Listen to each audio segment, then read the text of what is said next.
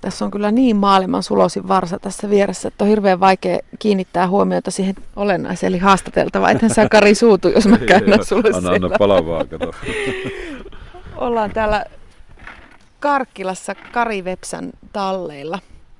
Sä oot hirveän monille kuuntelijoille tuttu ennen kaikkea muusikkona, laulajana, esiintyvänä taiteilijana, mutta mä kyllä muistan hevosmies Kari Vepsän paljon paremmin. Muistaaksä sun ensimmäisiä hevoskokemuksia? Minkälainen sun ensimmäinen kosketus hevosten kanssa on aikanaan ollut? No mulla on lähtenyt kaikki sieltä Ukin elämästä, eli lapsuudessa vietin aikaa Ilomantsissa. Ukilla oli siihen aikaan 60-luvulla, niin tota, oli vaan hevonen, ei ollut traktoreita vielä siihen kunnolla. Ja Ukilla oli hevosia ja siinä mä näin, kun hän käsitteli niitä ja teki töitä. Ja se tietysti, jos se oli juhla, että pääsi vähän istua selässä ja vähän ratsastaa ja ajamaan hevosta ja kaikkea. Että sieltä mulle on se jäänyt se kipinä sitten. Ja, ja ehkä Ukki myöskin auttoi sen mulle tällä tielle, tällä hevoskoulutustielle, että, tota, että hevosia voi oikeasti kouluttaa ja ne, ne, ne, ne toimia. Ja hevonen ymmärtää ihmistä, että, me, että löytyy se kieli, yhteinen kieli, jota, jota me ihmiset voidaan opiskella ja se on, ja se on tosi mielenkiintoista. Onko aina sitten ollut hevosmies, ihan sieltä pikkupojasta asti?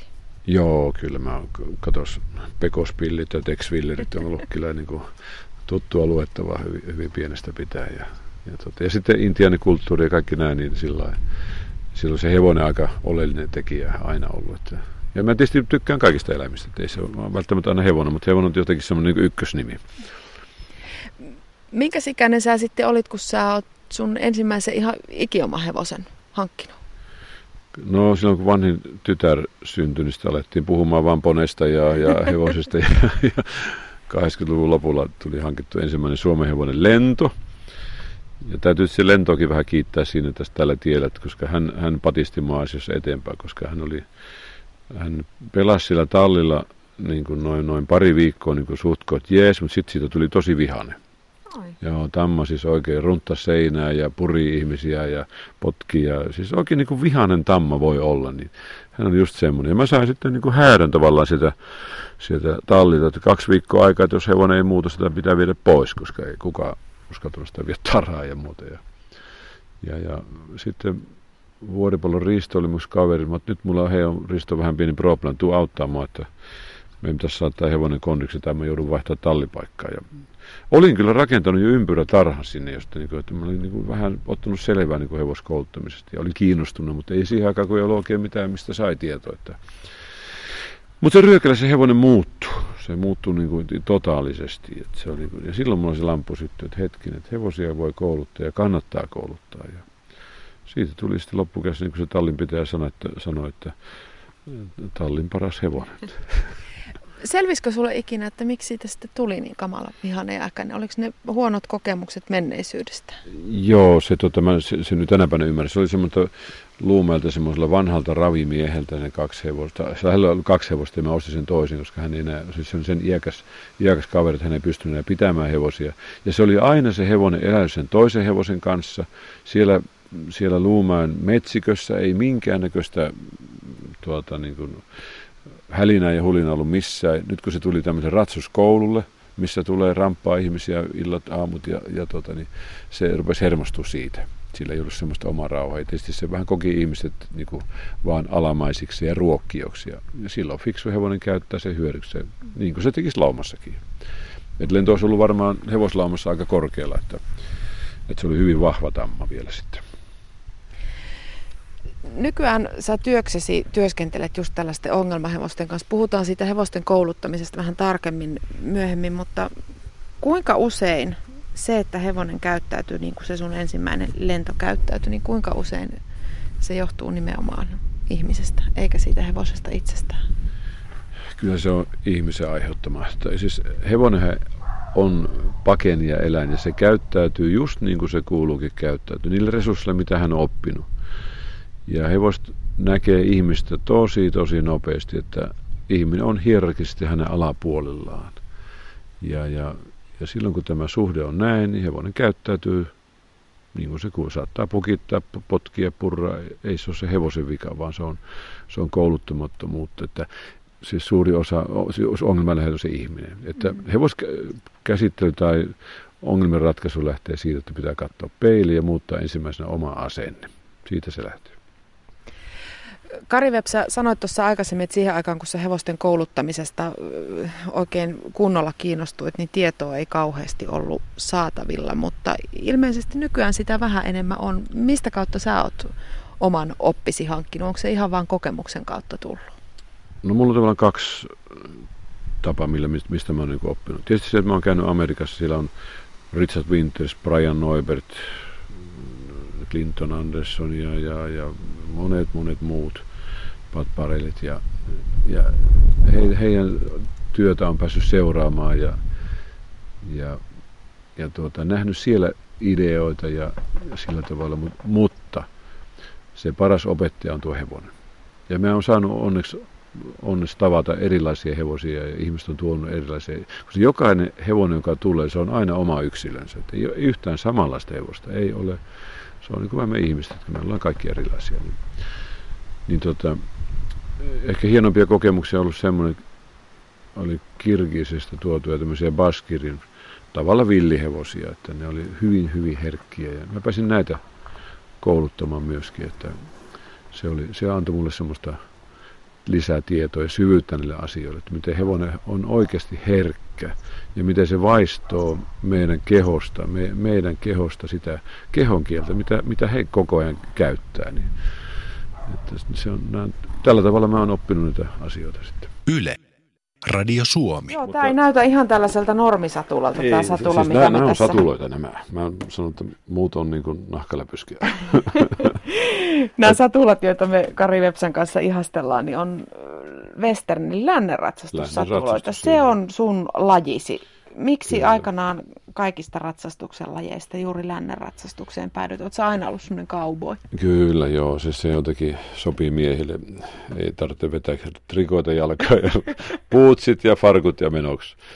Joo. Ja tietysti se western, mikä, mikä, se, mikä teki se kiinnostaa myöskin, on se, että siinä koulutetaan hevosia aika pitkälle koska pitää pystyä ratsastamaan löysillä ohjilla, eli opetetaan hevosille ymmärtämään ihmisen istuntaa, pohkeita, jotain äänimerkkiä, ja, koska pitää pystyä tekemään töitä sillä selässä, niin eihän, eihän voi niin kuin, olla ohjissa kiinni koko ajan. Pitäisi pystyä vaikka heittämään lassoa tai, tai kääntyä niin, että se, kun sä käännet päätä, niin hevonen lähtee sinne suuntaan jo sitten, että se on se työkaveri, tiimi toimii. Ja, ja sen takia nämä varusteetkin on sitten kehitetty siihen lajiin, että tässä tulla muoto on sellainen, että se paino jakautuu koko hevosen selän alueelle.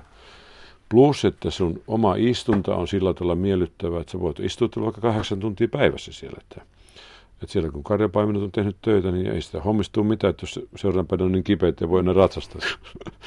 niin tota, tämä on tehty vuosisatojen jo kokemuksella, että mikä se toimii. Ei tietysti se pitää olla myöskin, että hevonen ole kipeä sitten. Että, mm. Mutta siis periaatteessa, kun puhutaan lännenratsastuksesta, niin puhutaanko me siitä, mitä joskus karjapaimenilta näkee, että, että periaatteessa, jos sulle lyötäisiin tuohon karjalauma eteen lassakouraan, niin saisit se pysyä ne naudat kurissa? No kyllä mä luulen, että mä oon harrastunut sitäkin, tai jonkun verran silloin Amerikassa tuli tehty sitä, että kun se hevonen on koulutettu siihen lajiin, se tietää, mistä on kysymys, ei se tarvitse muuta kuin näytöt vaan, että tota mullia me ruvetaan siitämään tuonne, sehän menee sinne, koska ne ei, ne ei pelkää niin kuin lehmiä, että on tavallaan. Ja sitten se, että kvarterissa on, on määrätty laji, jolla on tämmöinen cutting vietti, ne osaa paimentaa. Ne on paimen vietti, niin kuin meidän paimenkoirissa. Vevossa löytyy samanlainen linja. Ja niitä käytetään sitten karjaa, jos semmoisia, ne osaa, osaa sen homman. Ja Westerissä on sillä tavalla vielä kiva, että niissä on maailmalla varmaan kilpaillaan 20 eri lajissa. Että Westerissä löytyy jokaiselle jotakin. Muutaman kerran tässä meidän juttutuokion aikana tullut ilmi se, että hevoselle voi opettaa melkein mitä vaan. Kunhan oikeanlaiset menetelmät ja sitä hevosen mieltä jollain tavalla ymmärtää. Kari Vepsä, Oletko sä hevoskuiskaaja? No tätä aina kysytään sillä. No mun mielestä mä voin olla, ei sinä, sinänsä, mutta sillähän ei ole niin sillä tavalla. hevoskäsittelyssä ei ole mitään magiaa, ei mitään salaperäisyyksiä, vaan hyvin yksinkertaisia asioita. Mutta vaikeutena siinä on hevoskoulutuksessa se, että pitää pystyä hallitsemaan määrätälaisia asioita. Ensin se, että pitää pystyä lukemaan sitä hevosta, että mitä se oikeasti ajattelee, että onko sillä jotakin, koska ne merkit, mitä hevonen näyttää, ne on hyvin, hyvin pieniä.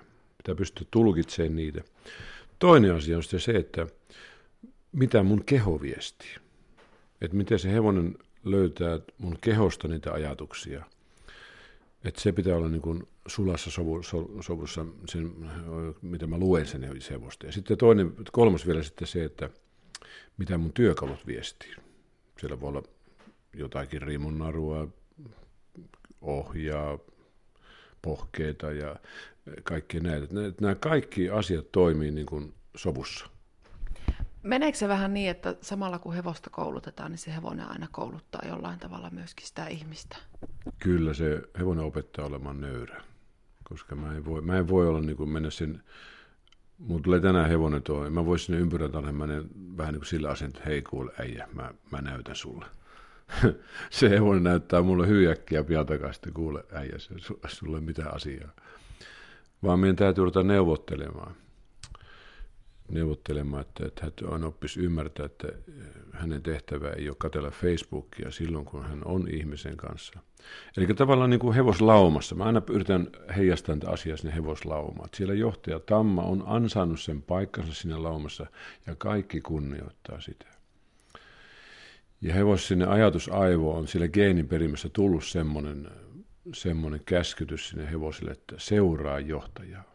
Se on heillä hyvin, hyvin sinne niin kuin tauttu niin kuin kallion kirjaimet. Että, ja onneksi on, koska nä, jos näin ei olisi, meillä tuskin ei hevosia olisi olemassakaan, mutta he kunnioittaa sitä laumajohtajaa, ja kun se johtajatamma lähtee, niin koko lauma on, puh, se on salamana mukana. Heillä toimii tämmöinen niin sanottu ne, langaton nettiyhteys. Mm-hmm. Tänä päivänä hyvä verrata, kun me ollaan netissä, että heillä toimii semmoinen nettiyhteys, joka, joka ei pätki. Se on todennäköisesti se on heidän henkijäämisprosessi. Että koska hevonen on pakenia eläin. Se miettii aina pakenemista, mutta kun me ruvetaan kouluttaa sitä hevosta, niin me ruvetaan opettaa sitä niin, että hänen maailman paras paikka on siinä ihmisen lähellä.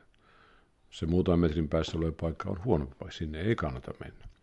Eli mun täytyy rakentaa vähän niin kuin palapeliä, että niitä satoja pieniä palasia oikeassa järjestyksessä oikeaan paikkaan hevonen rupeaa ymmärtää, rupeaa kunnioittaa ihmistä. Koska tässä menee, ne menee niin kuin tavallaan kolmessa vaiheessa, tai oikeastaan neljässä. Että aina kun mä oon hevosen kanssa, mun täytyy tehdä jotain, että hevonen olisi kiinnostunut. Että ehkä vähän katsoa, että mikä tuo juttu on. Sen jälkeen, kun hän on kiinnostunut, mä koitan pitää sitä kontaktia yllä. Että hei, hei, hei, mä oon täällä, mä oon täällä, elä vaan, unohda mua. Sieltä rupeaa pikkuhiljaa kasvaa myöskin se luottamus. Se rupeaa ajattelemaan vähän samalla tavalla kuin siellä laumassa ajatellaan. Ja sieltä rupeaa pikkuisen kasvaa myös se kunnioitus. Että hän rupeaa kunnioittaa ihmistä hyvänä johtajana. Tietysti englanninkielinen sana on leader, olisi vähän parempi, mutta meillä ei suomenkielessä oikein ole vastaavaa semmoista sanaa, mutta, tuota, mutta mä yritän korostaa sitä hyvä johtaja sanaa, että me ei, ole, me ei ole pomoja eikä olla diktaattoreita. Niin, se johtajasana on sellainen, että se ymmärretään suomen kielessä ehkä vähän niin, että pitää olla nimenomaan sellainen kovaotteinen niin. johtaja, mutta Joo. se ei hevosten kasvissi ole se oikea tie. Eikä. Väkivalta alkaa aina silloin, kun taito loppuu. Se on vaan näin. Että jos, jos, jos mulla rupeaa joku homma keittämään, niin mä pistän pelin poikki ja lähden kahville. Hevonenhan on valtavan voimakas ja väkevä eläin. Et jos hevonen haluaisi, niin se olisi yksi napakka potkuja meistä ei paljon jäljelle jäljisi, se jäisi jäljelle. Se voi nakata koska tahansa ihmisen kyydistä, ihan milloin tahansa. Mutta sitten tapahtuu jotakin, että hevonen ei tee sitä. Onko siinä nimenomaan se luottamus ja kunnioitus avaintekijä, kun tällainen suhde lähdetään rakentamaan? Joo, siis se on niin kuin, se pointti on just siinä, että hevonen keskittyy siihen, koska tämän päivän hevosongelma on se, että hevoset ei keskity siihen ihmiseen. Ne kattelee Facebookia ja, ja kattelee ja, ja ihminen vaan matkustaa sillä kyydissä. Ja jos ympäristössä tapahtuu jotakin, hevonen ottaa sen pakoreaktio käyttöön. Ryntää jonnekin, pomppaa jonnekin, pukittaa, potkaisee. Ja eikä se ole se hevosen vika, vaan se on sitä, suuri osa on se, että se on kouluttamaton hevonen. Jenkit puhuu semmoista kuin well broke tai dead broke hevosesta, joka on niin kuin oikeasti koulutettu siihen, että sä hippäät kyytiä ja rupeat tekemään mitä sä sen kanssa haluat. Täällä vaan meilläkin on Suomessa sitä paljon, että kiivetään kyytiä ja katsotaan kuin käy. Ja semmoista niin kuin väärä tapa. Niin kuin. Ja se, että, niin kuin, että ihmiset putoo. Musta jokainen putoaminen on turhaa. Ei, ei, ei silleen pitäisi olla. Se on, siinä voi käydä huonosti. Et totta kai hevoset on hevosia, ja me nyt me sitä koneita saa, mutta se, että sillä ratsastajalla on työkaluja puuttua siinä salaman nopeasti siihen tilanteeseen, jos hevonen miettii kään jotakin pakenemista tai että ja, ja, ja tuota, se, on niin kuin, se on keskittynyt siihen työn tekemiseen, koska hevoset on syntynyt palvelemaan hyvää johtajaa. Ne palvelee sitä niin kuin, niin kuin tosi, tosi loppuun asti. Mun ukki sanoi jo aikana, että ollaan tuolla tukkimetässä ja, ja, ja tuota, pannaan tukkia sinne rekeen ja lähdetään menemään kotiin päin taas sinne, minne tukkia sitten viedään, niin hevoselle annetaan käsky, että vedä. Niin sehän vetää, vaikka sehän vaikka tappaa itsensä siihen. Se on, hän vetää, kun päällikkö sanoo, hyvä johtaja sanoo, että nyt vedetään. Silloin pitää ihmiset taas niin kuin nähdä, että ottaa pari pölliä pois, että kaveri pystyy vetämään. Ja ne on niin palvelualttiita. Ja, se, ja, se, ja tähän mä korostan just sitä, että, että urheiluhevossa tämä sama asia pätee, että ne on palvelualttiita, kun ne on se, se johtajuus on ansaittu, saavutettu, niin ne kyllä tekee se urheilusuorituksen parhaalla mahdollisella tavalla. Ne ei kyseenalaista sitä. Mutta jos ei hevosta koulutettu ja ei saa edes sinne radalle, kun se pelkää jo kaikkea siellä, ja, niin ollaan aika paljon mettässä. Kari Vepsä esimerkiksi raviurheilussa asiaan vihkiytymättömät sanoo aika usein, että no kyllä kai se hevonen juoksee, kun pakotetaan juoksemaan. Pystyykö hevosta pakottamaan mihinkään?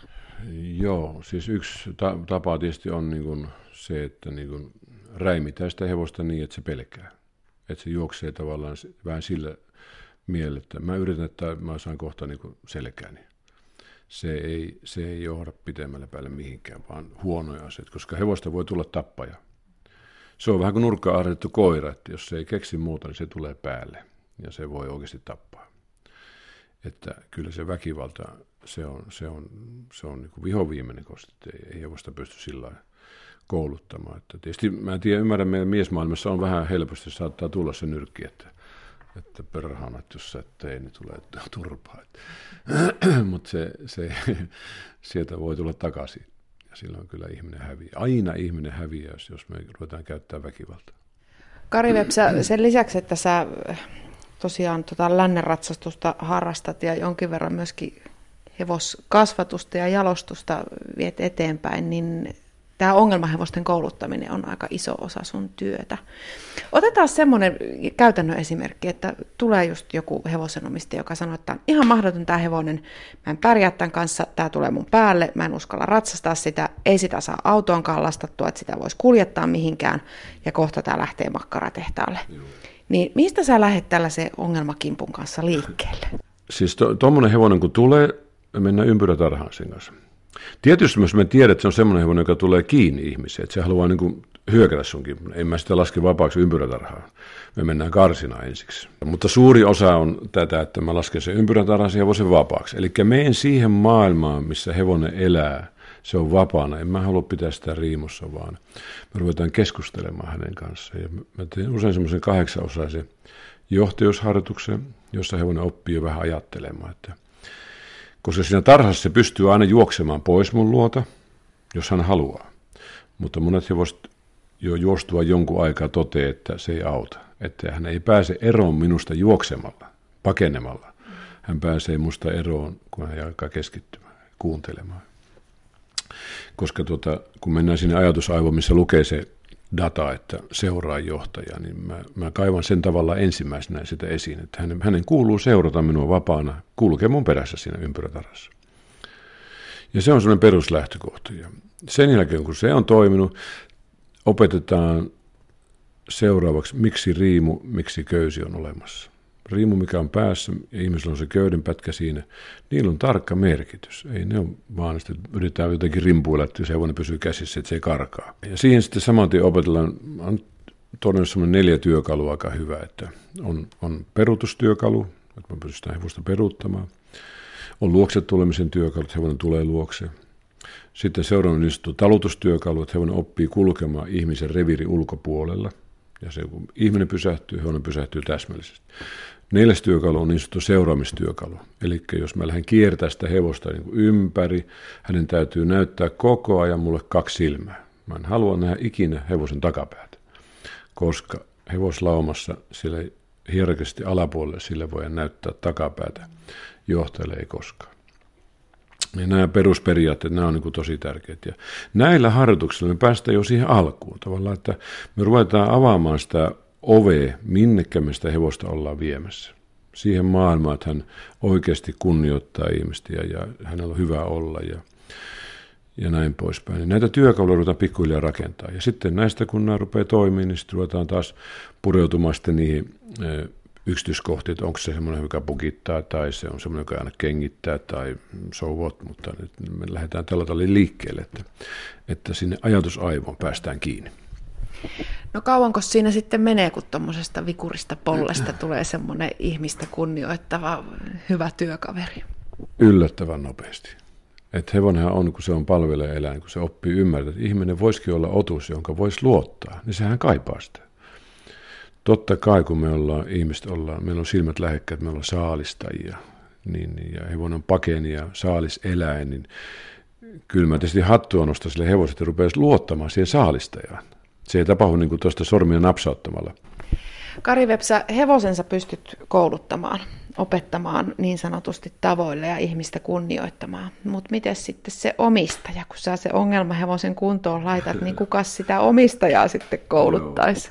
No mulla on tässä tullut, tullut tässä matkavartissa se, että kun se hevonen tulee se omistajan kanssa, niin kuin tänäänkin, ensimmäisiä kysymyksiä on siinä, että, että hänen pitää sitoutua harjoittelemaan, koska muuten, muuten siitä ei tule mitään. Koska mä saan vaan äkkiä paskan maine, että se pelaa kaksi, kaksi viikkoa, kun se on samanlainen. Eli se on ihan yhtä tärkeää, että se ihminen sitoutuu harjoittelemaan, tekee niitä harjoituksia ja, ja sitten tullaan päivitykseen. Koska yhdessä, yhdessä, yksi sessio sanotaan hevosen kanssa on, se on maksimissa kaksi tuntia. Se hevonen rupeaa väsymään, se väsyy, koska se joutuu ajattelemaan niin paljon. Se mä sanon, että se on ihan sama kuin me ollaan kahdeksan tuntia päivässä koulussa, niin viimeinen tunti on vähän hohoja ei jaksa enää. He voivat, he voivat saattaa jo väsähtää hyvin puolesta tunnissakin aika paljon. Nyt, nyt rupeaa niin kuin, ja sen takia pitää tehtävillä olla pieniä taukoja. Että mä saan paljon nopeammin hyvän tuloksen, kun sillä on vähän aikaa miettiä. Että se omistaja on niin kuin se A ja O siinä. Ja tietysti sanotaan, että ne hevoset, jotka tulee tänne, ne, hevoset, ne ihmiset on jo niin kuin asennoitu siihen. Että, että, mutta ne ihmiset, jotka tuolla tallella rimpuille, niin ne ei ole, niille ei ole se asenne vielä muuttunut. Mutta toivottavasti muuttuu asenne ennen kuin sattuu pahasti. Kari Vepsä, ootko koskaan pelännyt hevosta? En. En mä ole. On mulla ollut muutama semmoinen, joka yrittää tulla mun päälle ja hyökätä, mutta tota, niin, mä kyllä tietysti yritän vähän etukäteen vähän niin tutustua siihen En mä tietysti halua olla uhkarohkea. Että, mutta ehkä se on se syy myöskin, että en mä voi näyttää hevosta, mä pelkään, koska silloin peli on menetetty koska jos ajatellaan hevoslaumaa sitä tammaa, joka ansaitsee sen paikkansa siellä, se on todellakin vahva luontoinen, joka, joka, johon kaikki voi luottaa. Mä samalla tavalla yritän olla sen hevosen kanssa, että hei, mä oon otus, jonka sä oikeasti voit luottaa. Ja, se, ja rakentamalla just niistä pienistä palasista se, että niin hevonen oikeasti ymmärtämään, että mistä on kysymys. Sulla on niin pitkä ura hevosten kanssa takana, että sulta tätä voi kysyä, mikä on tärkein oppi, minkä hevoset on sulle sinulle antanut? Sä oot opettanut hevoselle paljon, mutta mitä ne on opettanut sulle? Kyllä ne on, ne on opettanut olemaan nöyrä asioiden edessä. Ja sitten just se, että kun mä aina sanon sen, että mitä enemmän mä oon oppinut tuntemaan hevosta, sitä vähemmän mä haluan olla ihmisten kanssa tekemissä. no tälleen karikoisesti. Mä tietysti olen laulu- ja muusikko, mä toivon, että kaikki tulee kuuntelemaan musiikkia, mutta se, että hevoset on niin, ne on niin selkeitä tavallaan, ne on niin rehellisiä ja, ja ne tekee just niin kuin ne on. Mulla välillä mennä itku, kun mä näen, että hevonen yrittää ja, se, ja kun se onnistuu ja, ja, ja tuota, ja tietenkin hevosta osaa olla myöskin ylpeitä omista suorituksista, kun ne jossakin onnistuu. Ne, ne, ne on, että jes, mä onnistun, mä oon, mä oon hyvä. Ja, että ne on niin uskomattomia hienoja eläimiä. Se, että kun vaan, meidän pitää aina vähän niin kuin oppia vaan pysähtymättä. On, meillä on ihmisiä, jotka ei osaa hevosen lähellä pysähtyä, vaan ne koko ajan jotakin touhua. Ja kun mä sanon, että hevosen kieli on kehon kieli, että se pitää niin hyvin tarkkaan miettiä, että mitä mun keho viestii. Ja, ja sillä tavalla pääsee jo heti Mun ukki aikana opetti sen, että hevoselle ei saa ikinä huutaa. Se on ihan tyhmää, koska hevonen ymmärrä sitä. Mutta niille voi rauhallisesti jutella. Koska silloin kun sä hyräilet laulua tai sä juttelet rauhallisesti matalalla äänellä, niin se on jo hyvä viesti sun mun, mun kehosta. Ja hevonen kuuntelee sitä paljon mieluummin sitten. Että kyllähän ihmiset yrittää niin kuin kertoa jotakin sanoilla tai jotain ja huiskii kädellä tai raipalla ja hevonen katsoo jotakin ja toteaa, että en mä ymmärrä pätkääkään tosta. Se on vähän sama ideamainen verrannosta, että jos meillä on joku Kiinalleen tulee tuohon ja se yrittää jotakin selittää ja siinä. Ja kyllä mä ymmärrän, että kyllä se jotain koittaa kertoa, mutta en mä tajua pätkääkään. Hevosella on monta kertaa samalle ihmisen kanssa. Se ei ymmärrä vaan mitään siitä. Että meidän täytyisi vaan niin enempi ja enempi ruveta miettimään se, että mitä me oikeasti viestitään sille hevoselle. Ja tämä nöyryys ehkä se on se, mikä on opettanut sitten tässä elämässä, että, että jos tulee ongelmia, niin kannattaa mennä juttelemaan hevosen kanssa. Tulee, hevonen on hyvin terapeuttinen elää vielä. Kari Vepsä, me ollaan tänään puhuttu pääasiassa hevosista ja siitä työstä, mitä sä hevosten kanssa teet, mutta kuten tuossa alussa todettiin, niin aika monille kuuntelijoille sä olet tuttu myöskin muusikkona ja laulajana. Mä törmäsin viimeksi suhun Linnanmäen naisten vessassa. Ai joo. Siinä oli ovessa sellainen mainos, missä luki, että Kari Vepsa on ollut siellä jossain yhteislaulutilaisuudessa laulattajana tänä oh. kesänä. Eli sä keikkailet edelleenkin ja teet musiikkia. Hevoset ei vie ihan kaikkea sun aikaa. Joo, mä oon sanonut, että tuota, jostain täytyy ne heinärahat hankkia.